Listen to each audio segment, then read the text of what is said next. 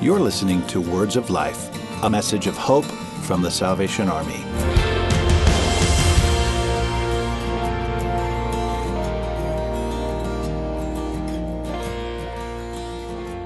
Welcome back, everybody. I- I'm really grateful that I have Mike Harris here with us. Major Mike Harris, my friend, and hopefully your friend too, over these last few weeks.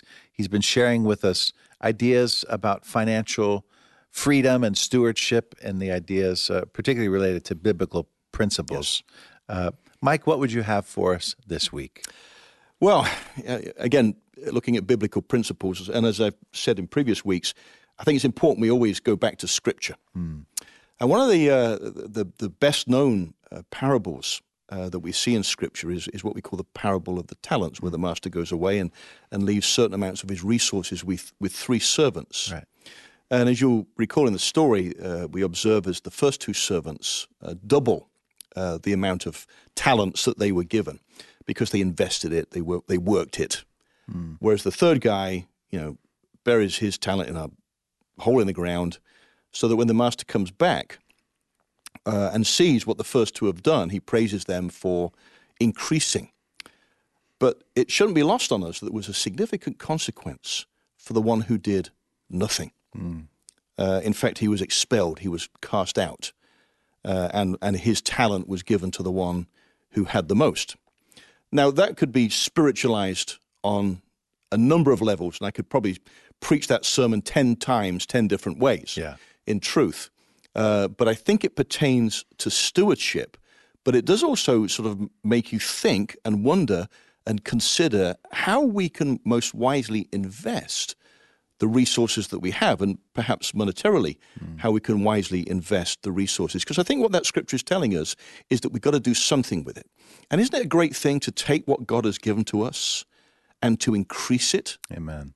Uh, and and so over the last few weeks, we've talked about the opposite. Where can we we can get back to a starting point where we can eliminate debt? But the flip side to this is how can we increase what we have? And there are a number of investing opportunities out there. And Bernie, I know you've you know partaken of some of those, and some of them are, are perhaps right there in your face, and you don't even realize it. Yeah. I want to be careful for our listeners to make sure you understand that neither one of us are financial experts as it relates to investing. Yes. And uh, particularly financially, when you're investing money, there there are risks involved. Uh, the stock market could crash. Uh, we we don't want to point you in one direction or another. But Mike mentioned the idea of of some opportunities that may exist that you may not be aware of, and they're sitting right in front of you. Uh, and I would say to you that what I have discovered as a longtime employee of a singular organization, that there are lots of retirement uh, fund opportunities that exist. For instance, um, the company that I work for happens to be the Salvation Army, and they pay into a pension for me based on my years of service. And then they have set up a retirement plan in addition to that uh, for their employees to consider uh, investing. And they encourage it this way if I invest a percentage of my income, they will match a percentage up to a certain amount. I mean, at the end of the day, I, I've been involved for more than 25 years uh, with the Salvation Army as an employee.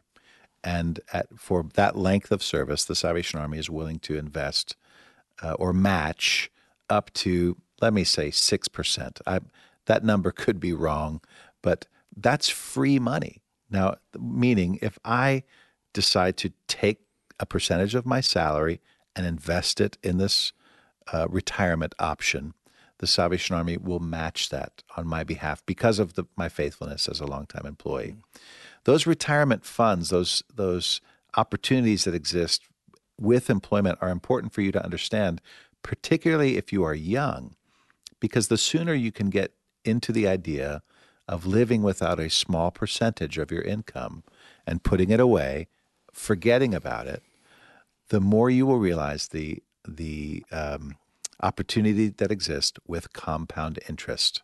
Now, if you're indebted to someone, compound interest is a terrible thing. Yes, it is. Oh boy. But if you're able to put money away into savings or uh, in a retirement type fund, what you're getting is uh, in the United States a pre tax opportunity to put money away that over time will begin to compound because of the interest. And uh, for me, at 30 years, um, I'm, I'm not a wealthy man, but as I look to retirement, perhaps at around the age of 65, which is still 15 years away, I know that there's money there that we could try to budget uh, a lifestyle that would be um, meaningful and and comfortable for my wife and I.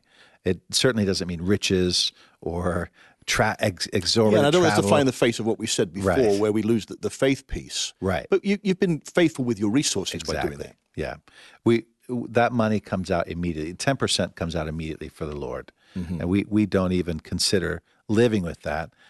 And we have experienced uh, a, a, a comfort, a peace about our finances.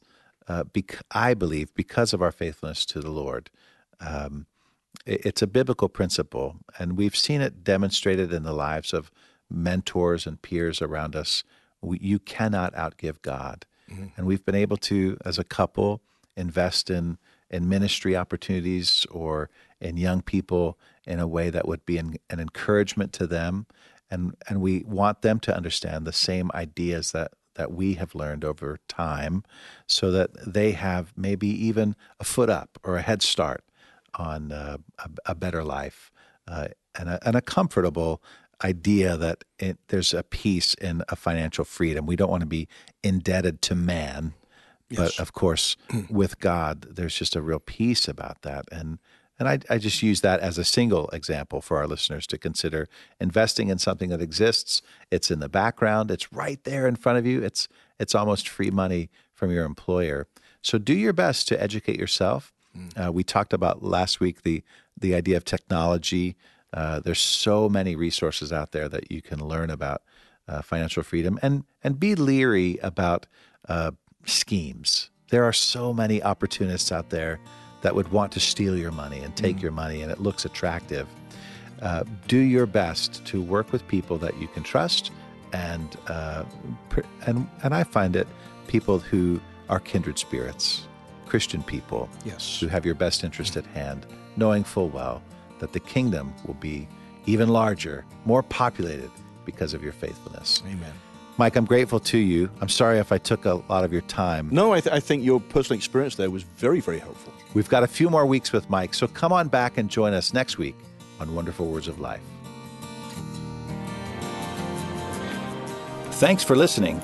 To hear this week's full episode of Wonderful Words of Life, subscribe to the show on iTunes or visit SalvationArmySoundcast.org.